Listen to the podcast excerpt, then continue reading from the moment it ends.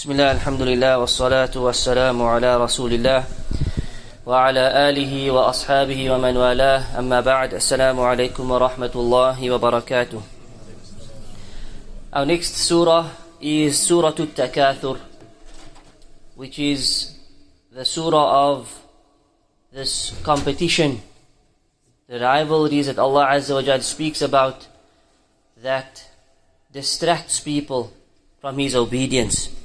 Allah subhanahu wa ta'ala He says, Alhaakumut takathur. Alhaakumut takathur. That at-takathur has diverted you. It has disturbed you, distracted you. And the word takathur, it means to seek more of this world, to seek and to run after and to strive for more of this dunya, of wealth and of investment and so forth. حتى زرتم المقابر You stay in this state of distraction until Allah says you visit the graves. Zurtumul maqabir. The word zurtu ya means to, from zara yazuru means to visit. But we know that this is not the correct translation. Because ya Allah, what He means is until you reach the graves. Meaning until you die. But this word zurtumul maqabir, until you visit the graves, there's a lesson in it. And that is that your stay in the grave is like a visit in comparison to the hereafter. In comparison to eternity, it's like a visit. But that doesn't mean that your stay in the grave is going to be short like the short stay in this dunya. Subhanallah. So think about it. Your life in this dunya is at a certain length. Then you will enter the grave. That stay in the grave is much longer than your life in this world. But that stay in the grave is like a visit compared to the hereafter. One of my shaykh, used an example. He said, take any of the imams, the sahaba. Take Rasulullah sallallahu alayhi wasallam. Rasulullah sallallahu alayhi wasallam, he died at what age? 63 years old. He stayed in this world for 63 years. And then he passed away. Sahaba as well, many of them. Abu Bakr, Umar, Uthman, 63 years old. They passed away. So Allah gave them 63 years to achieve what they can achieve in this world. To build the hereafter. And then they passed away and they entered the graves. Like Allah says, Hatta zutum, until you will enter the graves. How long have they been in the graves? 1400 years. They lived for 60 years, you think it's a long time? They're in their graves for 1400 years, they're there. And those before them, even longer.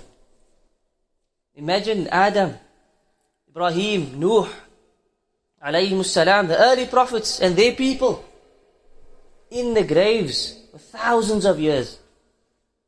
They only lived for not even a portion of that. This is the reality. So compare that life to our life in this world. We think we have so much time. Huh? We think we're young, enough time to change. So for the youngsters, how do we think? We can be naughty, it's okay. We can do haram, it's okay. When I'm older, I'll change. When I'm 50, 60, we'll change. 40, 50, 60, we'll change. Make tawbah, no problem. There's no guarantees. There's no guarantee you'll see tomorrow. Never mind 50, 60. So this is an illusion. This is the way the world works. Allah has created this world like a test. Don't think you have a long time to go before you can build up your good deeds. You never know when you're going to pass away. And secondly, your life in this world is only but a few days. Comparison to your life in the grave, and that life in the grave, which could be thousands of years, is still nothing compared to the hereafter. So when we get to the hereafter, it's eternal, there's no end. Imagine somebody enters Jahannam and Allah says he's khalidina fiha abada. You will be there forever and ever and ever and ever and ever. It will never come to an end. Subhanallah. So Allah tells us your competition with each other, striving to outdo each other. Who can make the most money? Who can have the most wealth, the most cars, the best phones, the biggest homes? This has distracted you. That's what that verse means. All this rivalry, it has distracted you. From what?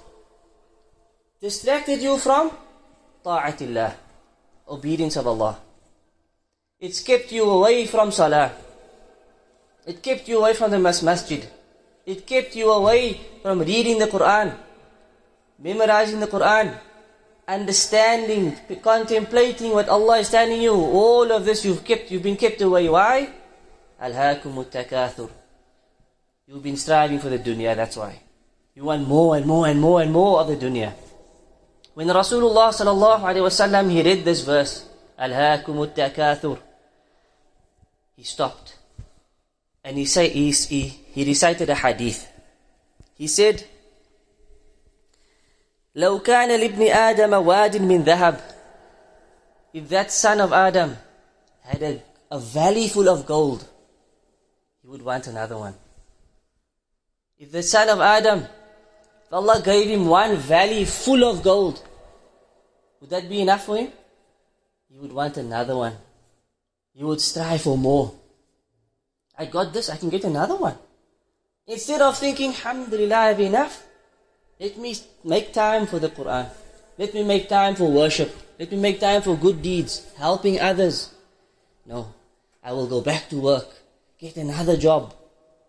And I will still undercut people in the workplace and cheat people just to get more and more and more. This is the reality of insan. And then he said, in another narration, he said, Al-Hakum takathur He stopped and he recited, يقول ابن آدم مالي مالي. That son of Adam, he says, my wealth, my wealth. This is his desire. This is all that he cares about. وهل لك من مال إلا ما أكلت فأفنيت Does he actually have any wealth except that which he has eaten and finished? أو لبست فأبليت Or that which you wore of clothing and it became worn out. أو تصدقت فأمضيت Or that which you gave as charity and you spent it. What does this hadith mean? all that you've gathered, it's of no benefit to you. Except that which you've eaten, it's benefited your body. That which you wear, it's a benefit, benefit to you. That which you give to others, it's a benefit to you. All those other things you keep on amassing and increasing and your big bank balance and all that, what's going to happen to it? You're going to die and it's going to stay behind. It's going to stay behind, it's not going to benefit you. It will be given to others. It will be given to others. Subhanallah. And we come to a hadith and we'll end on this hadith that Bukhari recorded from Anas ibn Malik that Rasulullah said, يَتْبَعُ الْمَيِّتَ ثَلَاثَةً Three things follow the mayyit, the dead person. When he dies, three things will follow him to his qabr, to his grave. فَيَرْجِعُ اثْنَانِ وَيَبْقَى مَعَهُ وَاحِدٌ Two of the three will will what? Return. Will follow him and he will return. But only one will remain with him. يَتْبَعُهُ أَهْلُهُ وَمَالُهُ وَعَمَلُهُ The three things that will follow him to his grave is his family, is his wealth, and his righteous deeds. The two that will return, they will leave you in your grave, is your family. They're not coming with you. They're not going to enter that grave with you, mother, father. Be there to assist me. Hold my hand when I'm afraid. Father to son to be there to support me. Brother, support me. They will leave you there. And that money that you chased after will leave you there. The only one that will remain with you is your deeds. The only one that will stay with you is your deeds. and so there's a lengthy hadith. Perhaps we'll continue on this point tomorrow. But what happens in the grave? When the deeds, the angels come to them and the people look and they see a companion that's with them in the grave. we'll continue on this point tomorrow, bi'idhnillah. But this is just the first verse and two verses of the surah is giving us the reality of, of our nature really. Alhaakumut takathur. We are continuously striving and we are distracted. And we remain in this state حتى زتم until we enter the graves. نسأل الله السلام والعافية. We ask Allah for His protection. آمين. وصلى الله على نبينا محمد وعلى آله وصحبه أجمعين والسلام عليكم ورحمة الله وبركاته.